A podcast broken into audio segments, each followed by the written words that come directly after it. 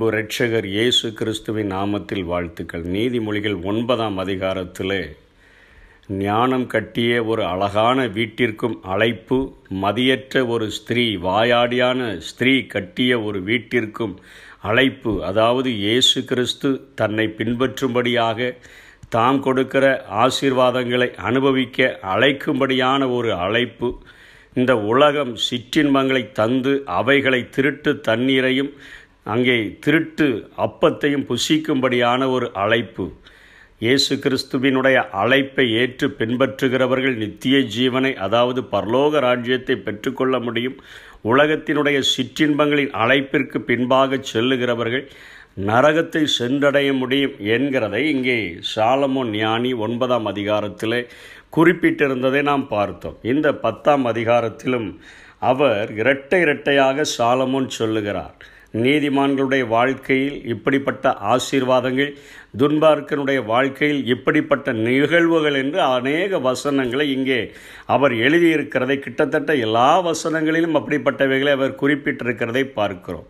இதிலே மூன்றாம் வசனத்தை கொஞ்சம் நாம் ஆழமாக தியானித்தோம் என்று சொன்னால் கர்த்தர் நீதிமான்களை பசியினால் வருந்த விடார் துன்மார்க்கருடைய பொருளையோ அகற்றி விடுகிறார். இன்றைக்கு உலகத்தில் நாம் பார்க்கும் பொழுது துன்மார்க்கர் மிகவும் செழித்திருக்கிறது போல காணப்படுகிறார்கள். ஆசீர்வாதங்கள் மிகுந்திருக்கிறது போல காணப்படுகிறது. அவர்களுடைய தேவைகளுக்கு மிஞ்சின செல்வங்கள் அவர்களுடைய கைகளிலே இருக்கிறது போல காணப்படுகிறது. ஆனால் இங்கே சாலமோன் ஞானி சொல்லுகிறார் நீதிமான்கள் இடத்துல ஒருவேளை பொருள்கள் இல்லாமல் இருந்தாலும் அவர்களுக்கு மிஞ்சின ஆசீர்வாதங்கள் இல்லாமல் இருந்தாலும் நீதிமான்களை பசியினால் வருந்த விடார் என்று அவர் இங்கே ஒரு வசனத்தை குறிப்பிடுகிறதை நாம் பார்க்கிறோம். இதற்கு ஆதாரணமாக எலியாவினுடைய எலியா தீர்க்கதரிசியினுடைய வாழ்க்கையை நாம் கொஞ்சம் திரும்பி பார்த்தோம் என்று சொன்னால் எலியா அத்தனை ஒரு வைராக்கியமுள்ள மிகப்பெரிய ஒரு தீர்க்கதரிசியாக இருந்த பொழுது ஆகாப் ராஜா ஆண்டவருக்கு விரோதமான பாவங்களை செய்தபடியினாலே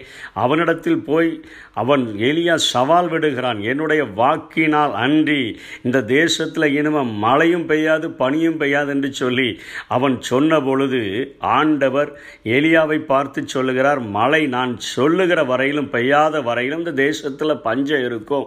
அதனால் நீ போய் கேரி ஆற்றண்டையில் ஒளிந்து கொண்டிரு என்று சொல்லி ஆண்டவர் எலியாவுக்கு கட்டளையிட்ட பொழுது அங்கே எலியா கேரி தாற்றண்டையிலே ஒளிந்து கொண்டிருக்கிறான். இப்படிப்பட்ட வார்த்தையின்படி அந்த தேசத்திலே மழை பெய்யவில்லை. அங்கே மிகுந்த தண்ணீர் குடிப்பதற்கு கூட பஞ்சம் உண்டாகிற ஒரு சூழ்நிலை. ராஜாவே ஒரு கட்டத்தில் புல் ஏதாவது கிடைக்குதா? நம்முடைய குதிரைகளுக்கெல்லாம் சொல்லி தேடி வருகிற அளவிற்கு அந்த தேசத்தில் அத்தனை மிகப்பெரிய ஒரு பஞ்சம் உண்டாயிற்று.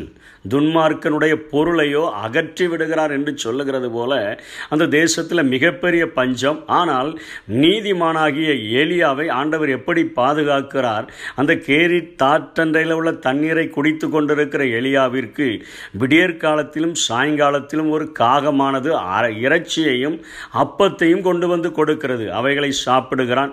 கொஞ்ச நாட்களிலே அந்த கேரி ஆற்றண்டையில் கேரி தாற்றில் அங்கே தண்ணீர் வற்றின பொழுது அவனுக்கு குடிப்பதற்கு தண்ணீர் இல்லை. ஒழுங்காக காகம் வந்து விடியற் காலத்திலும் சாயங்காலத்திலும் அவனை போஷிக்கிறது. இப்பொழுது திரும்ப அந்த எலியாவுக்கு கர்த்தருடைய வார்த்தை உண்டாகி அவனை பார்த்து நீ அந்த சாரிபாத் விதவை நடத்தில் நீ போய் இருந்து கொள் நான் உன்னை போஷிக்கிறேன் என்று சொன்ன பொழுது அவன் அங்கே போய் அந்த விதவையை கண்டுபிடித்து அவளிடத்தில் சொல்லுகிறான் கொஞ்சம் குடிப்பதற்கு தண்ணீர் தா என்று சொல்லி.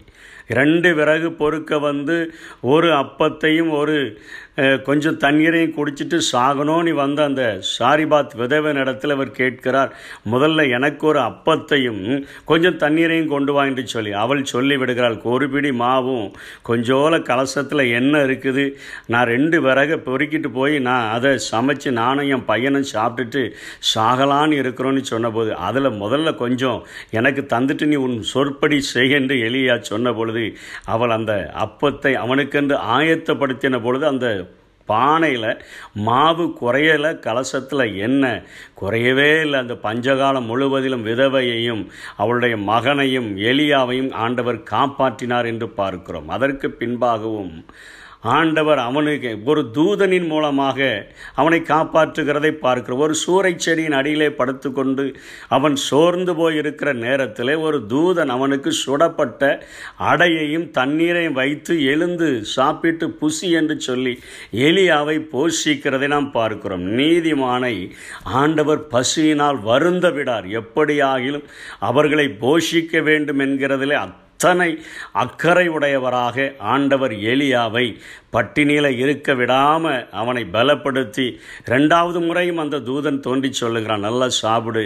நன்னி போக வேண்டிய தூரம் நிறைய தூரம் இருக்குது அந்த சாப்பிட்டதன் பலனில் நாற்பது நாள்கள் இரவும் பகலும் அவன் நடந்து சென்றதை அந்த பலத்தினால் நிரப்பப்பட்டதை வேதத்திலே நாம் பார்க்க முடிகிறது. ஆகவே இந்த உலகத்தில் ஒருவேளை சிங்கக்குட்டிகள் கூட தாழ்ச்சியடைந்து பட்டினியாக இருக்கலாம்.